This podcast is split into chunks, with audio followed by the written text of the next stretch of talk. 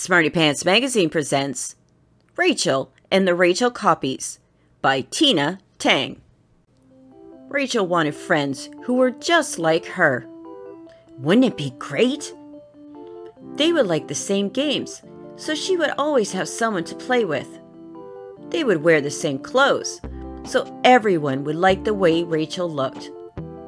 They would like the same jokes, so someone would always laugh when she told them again and again.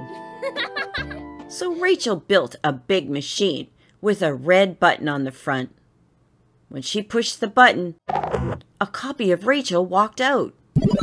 "Hello," Rachel said. "Hello," Rachel copy said. "Let's play a game," Rachel said. "This is my favorite game," Rachel copy said. This was so fun. Rachel pushed the button again, and again, and again. Soon, the room was full of Rachel copies. But it started to not be so fun anymore. There were too many Rachel copies trying to play the game, so Rachel couldn't play anymore.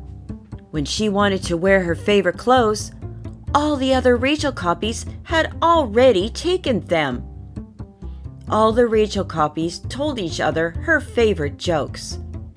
After a hundred times of hearing them, the jokes weren't very funny anymore. And they liked pushing the red button too. So more and more Rachel copies kept coming out. Mommy came to tuck Rachel into bed. She stopped in surprise at the crowd of Rachels filling the entire bedroom. "Which one is the real Rachel?" she gasped. "I'm the real Rachel," Rachel said. "I am the real Rachel," all the other Rachel copies said. "I am the real Rachel. I am the real Rachel. I am the real Rachel." Mommy was so confused. What if Mommy picked the wrong Rachel? What if Mommy tucked the wrong Rachel in bed? Rachel started to cry. All the other Rachel copies were also crying. Rachel cried even more.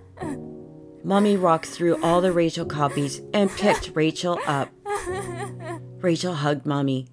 "How did you know it was me and, and, and not one of the Rachel copies?" "I would know you anywhere," Mommy said. She looked at all the Rachel copies. "What should we do with all these other Rachel copies?" "I don't want them here anymore," Rachel said. "I don't want friends who are exactly the same as me. I want friends who will play different games and wear different clothes and tell different jokes. I want to be the only Rachel. I want to send all the Rachel copies back to where they came from." "You're right," Mommy said. "We can use your machine to send them back to their own homes in the right universes. So they can be real Rachels there and not Rachel copies here." So Mommy and Rachel took the tools and fixed the machine together. It now had a green button on the front. One by one, the Rachel copies said goodbye and stepped into the machine. Rachel would push the green button, and then, with a flash of light, the Rachel copy disappeared. Soon it was just Rachel and Mommy. Rachel yawned as Mommy tucked her into bed. "Tomorrow, can we go out and make all sorts of different friends?"